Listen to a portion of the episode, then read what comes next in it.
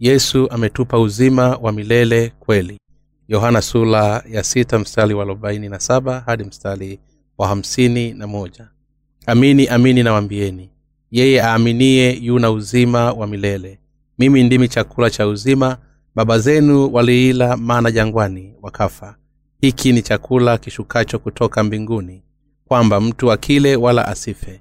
Mimi ndimi chakula chenye uzima kilichoshuka kutoka mbinguni mtu akila chakula hiki ataishi milele. Na chakula nitakachotoa mimi ni mwili wangu kwa ajili ya uzima wa ulimwengu. Umekuwa kwa amani wakati unaongezeka haraka sana lakini kwa wakati unaopita ulimwengu umebadilika sana. Watu ambao wanatafasili vitabu vyetu kwa kiingereza hawajafanya tarehe ya mwisho kwa hivyo tunapatwa na vizuizi vingi katika kazi ya za idara ya fasihi nina hamu yao ya kujitolea kwa kazi kana kwamba ni kazi yao wenyewe. Ndiyo maana lazima tuwaombee washirika wa injili na wafanyakazi wetu kuwa wazima na waaminifu. Pia lazima tuombe kwa mungu ili kulinda hali za kimataifa na za kisiasa na pia mazingira ya kijamii na kiuchumi ya nchi yetu. Tunapokabiriwa na shida lazima tuombe na tunapopata nguvu lazima tufanye kazi kwa bidii. Katika kifungu cha maandiko ya leo bwana alisema amini amini nawambieni yeye aaminie yuna uzima wa milele. Yohana sula ya wa mungu anataka kutupatia uzima wa milele na mungu baba ametoa uzima wa milele kwa wale wanaoamini katika uokovu wa kweli. Mwanawe yesu ametimiza. Kwa kuamini uzima wa milele uliopewa na mungu tumepata uzima wa milele kwa sisi. Uzima wa milele ni jambo zuri sana. King shing hung 259 kk hadi 210 kk mtawala wa kwanza wa, wa uchina. Alitaka kuishi milele. Hataki kufa. Kwa hivyo alituma raia wake kote kumletea uzima wa maisha. Hii inamaanisha nini? Kwamba alikuwa amejaribu kila kitu ambacho angeweza kufanya ili kuzuia kifo. Walakini alikufa mwishoni. Alipokufa alitaka kuzikwa pamoja na washikaji wake wote na masulia na utajiri wa mali. Kwa hivyo watu wengi walizikwa pamoja naye. Kulingana na uvumbuzi wa hivi karibuni alikuwa ameijenga hadithi nne zenye kina cha chini ya mji katika maandalizi ya kifo chake na kaburi hilo la kifalume linasemekana kuwa karibu kilometa mbili. Kwa ukubwa alikuwa na askari wengi. Waliumbwa na udongo na akawarinda kutoka mji wake wa chini ya ardhi. Hesabu ya takwimu hizi za urefu wa futi sita zilipatikana lakini sehemu ya kushangaza ilikuwa kwamba takwimu hizi zote za askari wa udongo zilikuwa na sura ya uso na nguo tofauti na nyingine. Je unaweza kufikiria jinsi alitamani sana kuwa mfalume hata baada ya kufa kwa umilele wote kiasi kwamba alifanya vitu kama hivyo? Walakini alikufa akiwa na miaka hamsini na moja tu. Je unafikiria mtawala wa kwanza wa uchina alitamani maisha ya milele? Wanadamu wote wanataka kuishi milele. Unajua ni watu wangapi wamejaribu kupata uzima wa milele kila mtu ana ndoto ya uzima wa milele lakini ni jambo lisilowezekana wanadamu peke yao hawawezi kamwe kuishi milele. Kwa hivyo siyo kuzidisha kusema kwamba hamu ya mwisho kwa wanadamu wote ni jinsi ya kupata uzima wa milele. Walakini mungu aliwapa uzima wa milele wale wanaomwamini bwana. Sisi ni wale ambao wamepata uzima wa milele kwa kuiamini. Inamaanisha kwamba kwa imani tumepata uzima ambao hatutakufa kamwe. Haijalishi tunataka kuishi milele ni kitu kisichowezekana. Lakini kwa mungu alitupenda sana na alitaka kuishi na sisi milele. Ametupatia uzima wa milele kwa imani. Inamaanisha kwamba kwa imani tumepata uzima ambao hatutakufa kamwe. Haijalishi tunataka kuishi milele ni kitu kisichowezekana lakini kwa mungu alitupenda sana na alitaka kuishi mil- nasi milele. Ametupatia uzima wa milele kupitia upatanisho wa mwana wake. Baraka hii ni ya ajabu. Ninashukuru kwamba tumepata uzima wa milele. Mungu alitupa uzima wa milele na tumepokea. Kweli ni kesi ambayo tumepata uzima wa milele. Kwa kweli mwili wetu hufa mara moja lakini baadaye hata mwili wetu utaishi tena na ukweli ni kwamba tutaishi pamoja na mungu kama watoto wake. Hatutawahi kufa. Ukweli ni kwamba tumepokea uzima wa milele mbele za mungu. Ni neema ya ajabu kama hiyo na baraka nyingi. Tunawezaje kuwa wanadamu tusiyokufa? Halafu kwa kufanya nini tunaweza kuwa viumbe ambavyo hawafi? Hatujapata uzima wa milele sio kwa kujitakasa sisi wenyewe au kwa kupata uwezo fulani tumekuja kuipokea na kuifurahia kwa sababu ya mungu baba. Huu ni upendo wa ajabu na baraka gani hii? Kilichoshangaza ni ukweli kwamba mungu ana hamu ya kuishi pamoja nasi milele. Kupitia mwana wake yesu mungu amezifuta dhambi zetu zote. Siyo tu kwamba ametupa msamaha wa dhambi lakini pia ametupatia uzima wa milele. Kweli hii ni baraka ya ajabu. Kwa maana mungu ametupa hii tusilotarajia licha ya ukweli kwamba hutustahili neema ya ajabu na kubwa. Sisi ni viumbe ambavyo hatufi. Sisi ni wale ambao wanayo uzima wa milele. Ikiwa tungejifikiria sisi wenyewe hatustahili kutosha kuwa na uzima wa milele. Kama wakati tunataka mioyoni mwetu turudi kuwa rundo la uchafu haraka iwezekanavyo. Kwa maisha huonekana kuwa dhaifu na wakati tunatamani kuwa hakuna maisha ya baada ya kufa. Hakuna hukumu hakuna ufufuo. Kama tunatarajia pia ni kama ilivyo kwamba hakuna tuzo ya ufalme wa milenia. Mungu alisema na kama vile watu walivyowekewa kufa mara moja na baada ya kufa hukumu. Waibrania sura ya tisa mstari wa ishirina saba na ukweli unabaki kuwa kila kitu kitatoweka kulingana na uamuzi wa mungu. Alitaka kutupatia uzima wa milele kwa hivyo alimtuma yesu chini na kutupa uzima wa milele kwa wale ambao wamepokea ondoleo la dhambi kwa kumwamini yesu kama mwokozi. Kwa hivyo sisi ambao tunaamini tumepata uzima wa milele inamaanisha kuwa mungu ametufanya kuwa viumbe vya uzima wa milele na kwa hivyo tumekuwa viumbe tofauti tukajitambua juu ya thamani ya uwepo wetu.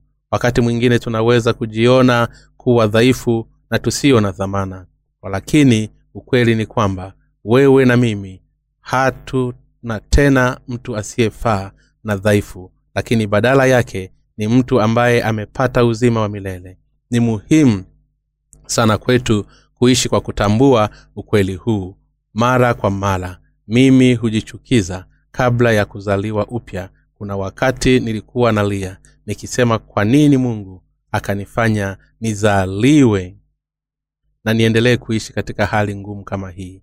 Yote ninayona ni mwili huu. Ingawa ilikuwa wakati nilikuwa mchanga nilikuwa nikikaa juu ya kabuli na kuangukia nikisema ikiwa nitakufa nitazikwa kama hivi. Kwa hali yoyote hii itakuwa mwisho wangu. Kwa hivyo kuna maana gani kwangu kuendelea kuishi?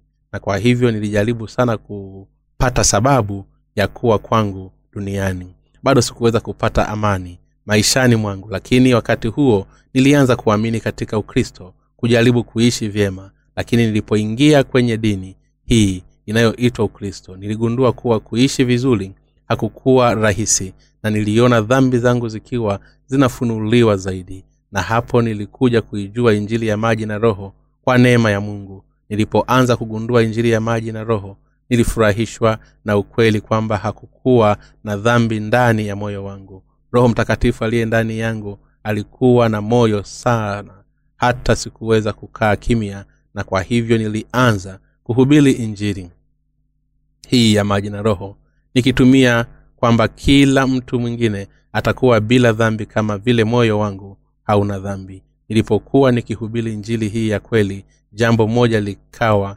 hakika zaidi na hiyo ni ukweli kwamba watu katika siku hizi na kizazi hawajui injili ya ukweli ya maji na roho. Ndiyo maana nimekuwa nikijitolea katika kueneza injili hii kote ulimwenguni hadi sasa kutupatia uzima wa milele. Mungu baba alikuja kuzaliwa ulimwenguni na kwa upande wake alimtuma mwanawe kupokea ubatizo kufa msalabani na kufufuka kutoka kwa wafu.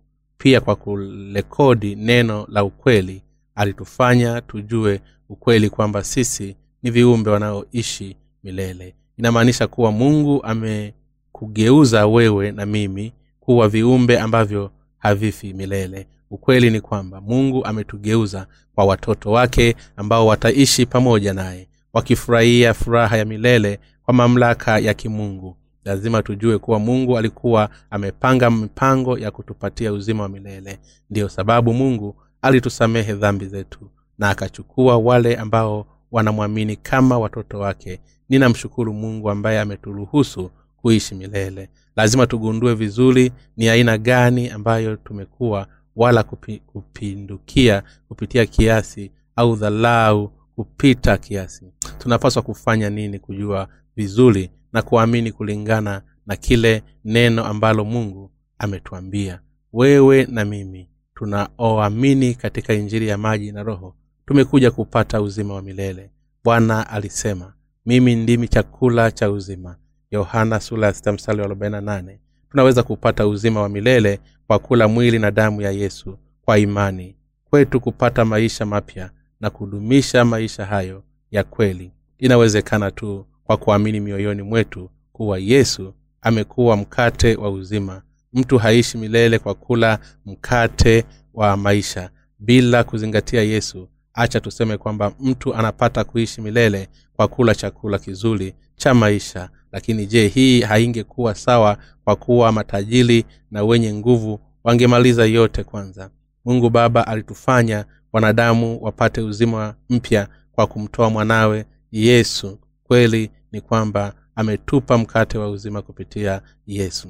Njia ya kweli ya kupata maisha mapya na kuishi milele ni kuwa na imani katika kazi zilizofanywa na yesu ambaye amekuwa mwokozi wetu njia ya uzima wa milele na imani ya kuamini yesu. Anafanya kazi ambayo alipokea ubatizo akafa msalabani na akafufuka ikiwa tungekuwa na imani kwake ndani ya mioyo yetu na kuamini katika ubatizo wake kifo chake msalaba na ufufuko wake tunataka kula mkate wa uzima na kupata uzima bila kifo. Inasema kwa maana hapana jina jingine chini ya mbingu walilopewa wanadamu litupasalo sisi kuokolewa kwalo.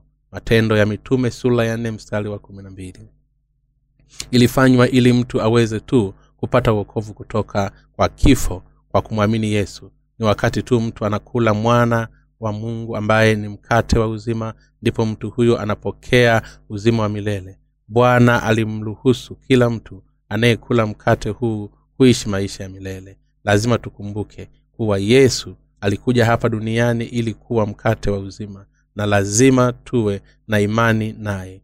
Yesu ambaye alikuwa amepokea ubatizo wa mwili wake kama mkate wa uzima alichukuliwa dhambi zetu zote. Alipokea adhabu ya msalaba kwa niaba yetu na akapatwa na kifo badala yetu. Aliwapatia uzima wa milele wale waliomwamini kama mwokozi wa kweli lazima ujue nia ya mungu ya kutupatia uzima wa milele na uamini yesu ambaye amekuwa mkate wa uzima. Kama mwokozi wako wa kweli kwa kuwa na imani lazima kula mkate wa uzima na uwe katika baraka za kupata uzima wa milele. Ni kwa sababu ikiwa unaamini utapata uzima wa milele lakini ikiwa hautafanya hivyo utapokea hukumu ya milele mkate wa kweli ambao unapaa wanadamu uzima wa milele ni yesu. Isipokuwa kwa yesu lazima tuwe na imani kwa mtu mwingine yeyote. Lazima tukumbuke na kuamini kuwa kuna utatu mtakatifu tu yaani mungu baba yesu na roho mtakatifu anayeweza kutatua shida za zambi za watu na shida yao ya maisha ya kifo. Yesu ndiye mkate wetu wa kweli akawa mkate wa wetu wa kweli wa maisha ili tuwe bila dhambi na kwa hiyo tupate kuishi pamoja na mungu milele kama watoto wa mungu bila dhambi mioyoni mwetu. Je unamwamini yesu ambaye alikuwa mkate wetu wa kweli kwa kupokea ubatizo kufa msalabani na kufufuka? Naam hivyo pia. Kwa hivyo ukweli ni kwamba wewe na mimi tumepata uzima wa milele. Kwa hivyo hatuogopi kifo. Na kwa hivyo sisi hatujali kupita kiasi wala kujipenyeza. Jambo la pekee ni kwamba lazima tupe utukufu wote kwa mungu kwa kufahamu uzima wa milele ambao mungu ametupa na kuamini ndani yake. Lazima tujue hilo. Tumepata maisha ya kuishi milele kupitia kuwa na imani kwa yesu ambaye amekuwa mkate wa uzima ni kawaida huko kolea kutoa salamu kwa kushiriki keki za mpunga zilizokaushwa za na zile zilizo karibu. Wakati wowote mtu akihamia kwenye kitongoji kipya au kufungua duka jipya mtu anashiriki keki za mpunga zilizokaushwa ili kuanzisha uhusiano mzuri pamoja na nia ya kufanya ombi kwa mwongozo mwingine. Sisi ambao tumezaliwa mara ya pili ni wale wanaoshiriki mkate wa uzima. Hivi sasa tunashiriki kazi ya kueneza ulimwenguni kote njia ya uzima wa milele. Kazi ya sasa ya kueneza injili ya maji na roho ni kazi ya kugawana mkate wa uzima. Ndani ya mioyo ye, yenu na yangu kuna mkate wa uzima kwa maana sisi ni wale walio na mkate wa uzima wa milele. Tunashiriki mkate huo kupitia injili ya maji na roho. Ukweli ni kwamba kueneza injili ya maji na roho ni kufanya kazi ya kushiriki mkate wa uzima wa watu na watu. Kwa hivyo sisi ni wale ambao wana ufunguo wa kusamehe dhambi za watu. Matayo sula ya kumi mstari wa kumi wewe na mimi tumepata uzima wa milele kwa kula kwa imani mkate wa uzima ambao yesu ametupa. Na sasa tumekuwa tukitoa wajumbe wa mkate wa uzima. Wakati watu wanasikiliza na kuamini injili ya maji na roho wanapata uzima wa milele. Wamepata zawadi ya thamani zaidi. Je kutopata uzima wa milele ni baraka nzuri kama hiyo? Injili hii tunayoieneza ni jambo kubwa na kwa hivyo dhamiri ya kueneza injili hii ni kazi ambayo ni ya thamani sana. Bwana akasema baba zenu waliila mana jangwani wakafa. Hiki ni chakula kishukacho kutoka mbinguni kwamba mtu akile wala asife mimi ndimi chakula chenye uzima kilichoshuka kutoka mbinguni. Mtu akila chakula hiki ataishi milele na chakula nitakachotoa mimi ni mwili wangu kwa ajili ya uzima wa ulimwengu. Yohana sula ya sita mstari wa arobaini na tisa hadi mstari wa hamsini na moja. Kwa watu wa israeli tukio ambalo mababu zao walikuwa wamelichukulia maana ilikuwa ni kitu ambacho kilikuwa kimetokea zamani sana na kwa hivyo waliifikiria kama hadithi tu na waliona kuwa ni uzoefu wa ajabu tu wa kidini ambao mababu zao wa zamani walikuwa wamepitia. Lakini katika injili ya yohana sura ya sita aya ya hamsini bwana wetu anasema huu ni mkate ambao unashuka kutoka mbinguni.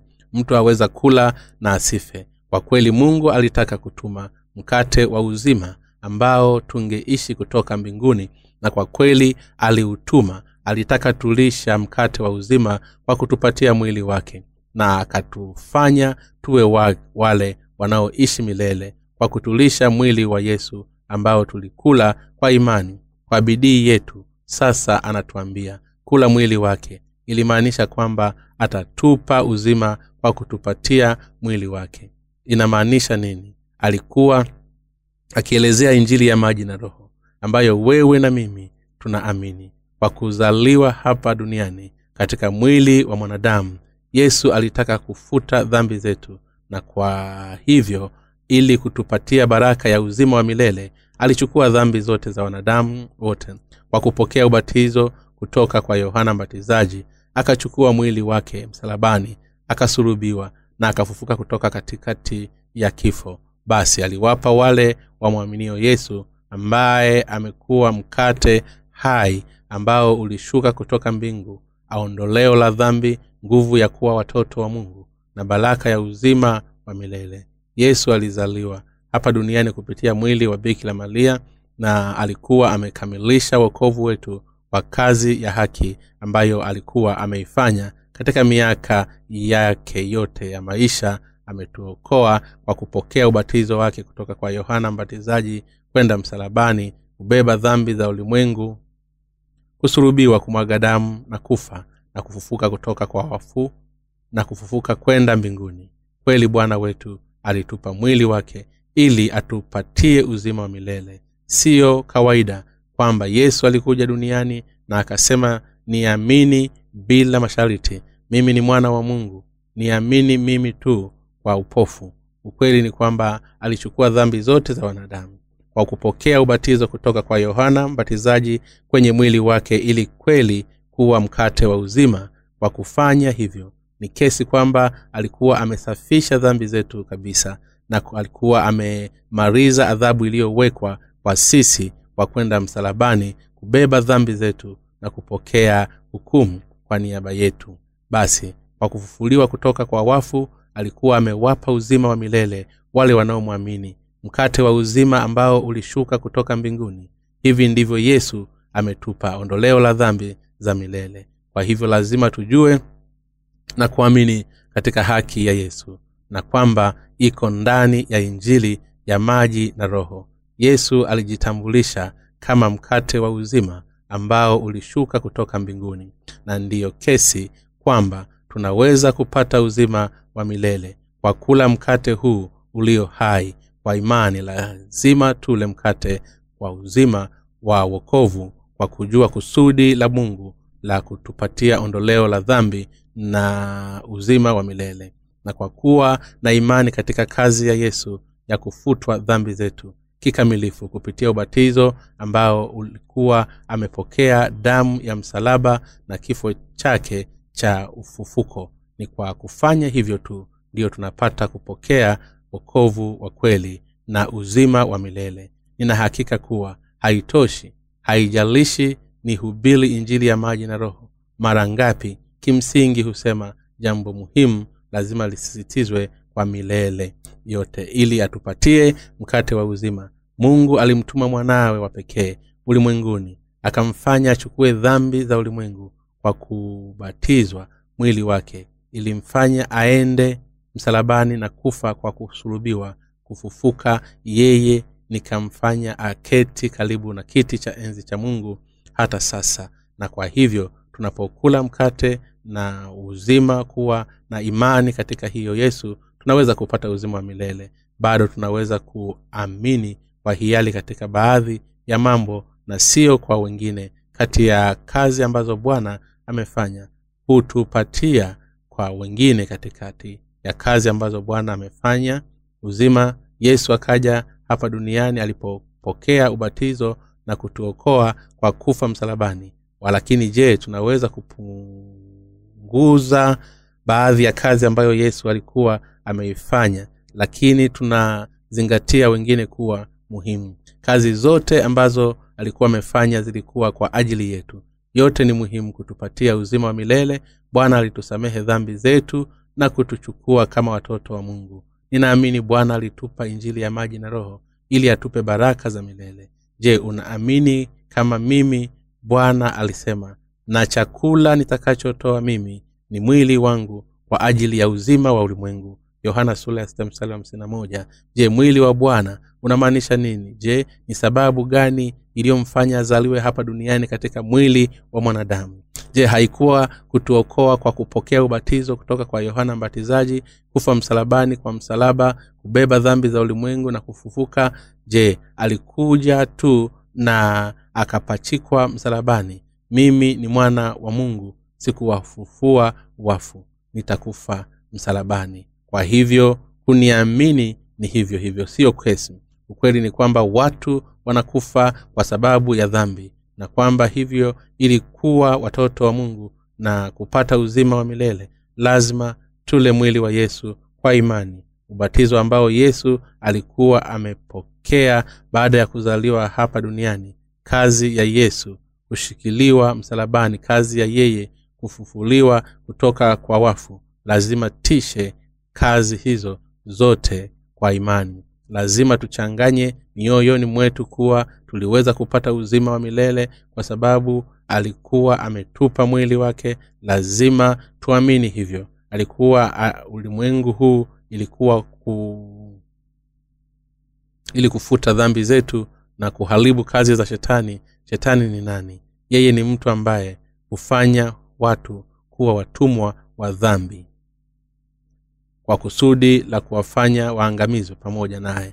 Lakini bwana akaja kuwa wanadamu waachiliwe hulu kutoka katika kuwa watumwa wa shetani kwa kufuta dhambi zote za wanadamu na kuharibu kazi ambayo shetani hufanya. Lazima tukubali kazi ambazo mungu amefanya na kuamini ndani yao kama ilivyo siyo kwamba tunapookolewa kwa kuamini mafundisho ambayo yalitoka kwa mawazo ya wanadamu kama vile fundisho la wokovu fundisho la utakaso fundisho la toba na kadhalika. Badala yake lazima tuamini injili ya kweli ya maji na roho ambayo mungu ametuokoa nayo kutoka katika dhambi kwa kumtuma mwanawe wa pekee ulimwenguni na kwa kuwa tu kuwa na imani katika kazi zote ambazo amefanya kulingana na mpango kama huo tunaweza kuokolewa. Ukweli ni kwamba tunapata uzima wa milele kwa kusikiliza kujua na kuamini katika ile injili ya wokovu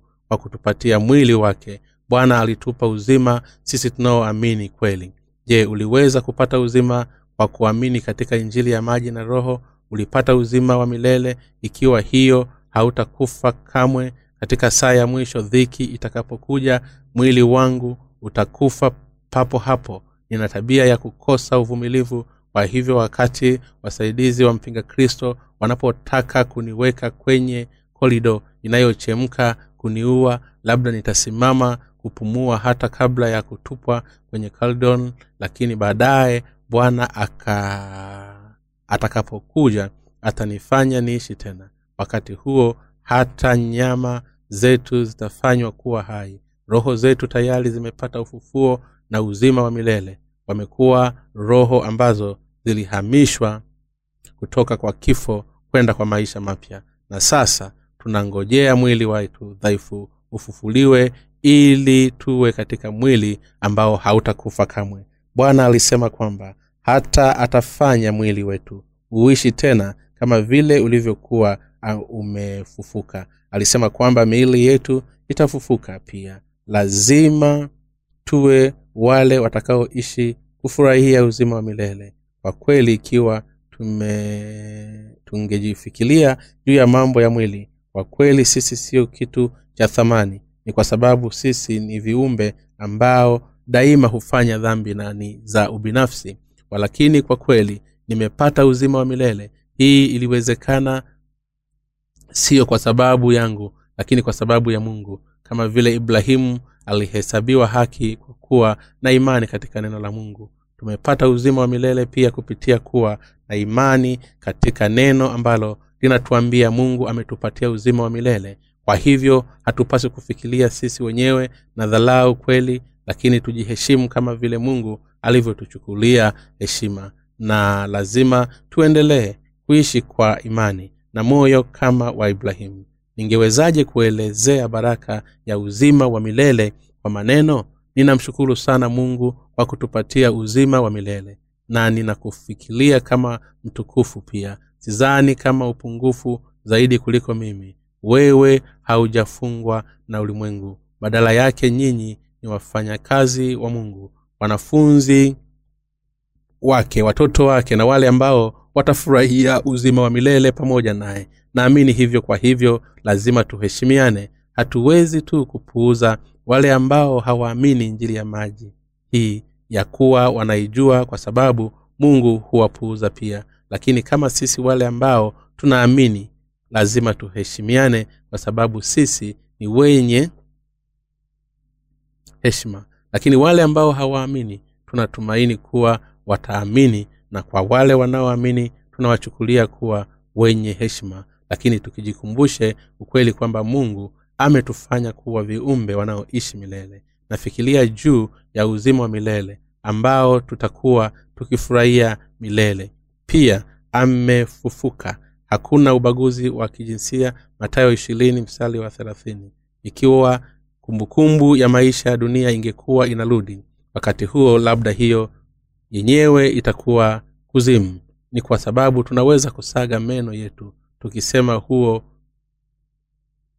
jeki alitenda na kama haya kwangu na kusema maneno ya laana kwa wale ambao wataelekea kuzimu. Chuki kama hiyo na hamu ya kuonewa vinaweza kubaki lakini kwa vile ambao watakuwa wanaishi milele mbinguni hakuna moyo kama huo. Sisi sote tunayo bahati ya kupata uzima wa milele katika siku hizi za mwisho. Ukweli kwamba tumepata uzima wa milele.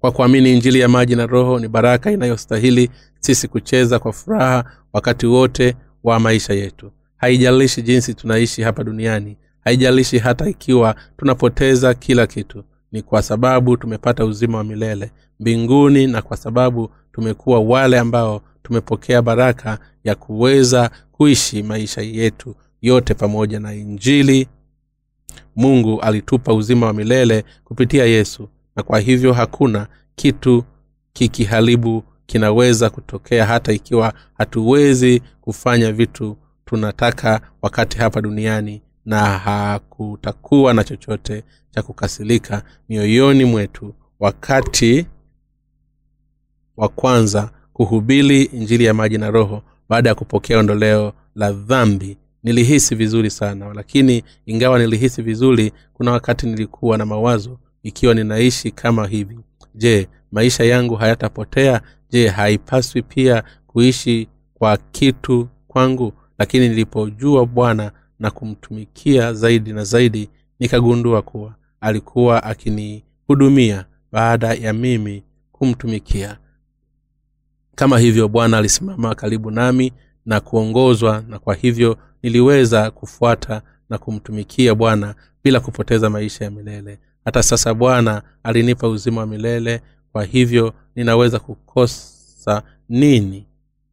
Kuna hisia ya kuridhika moyoni mwangu kama inasema heli walio maskini wa roho maana ufalume wa mbinguni ni wao.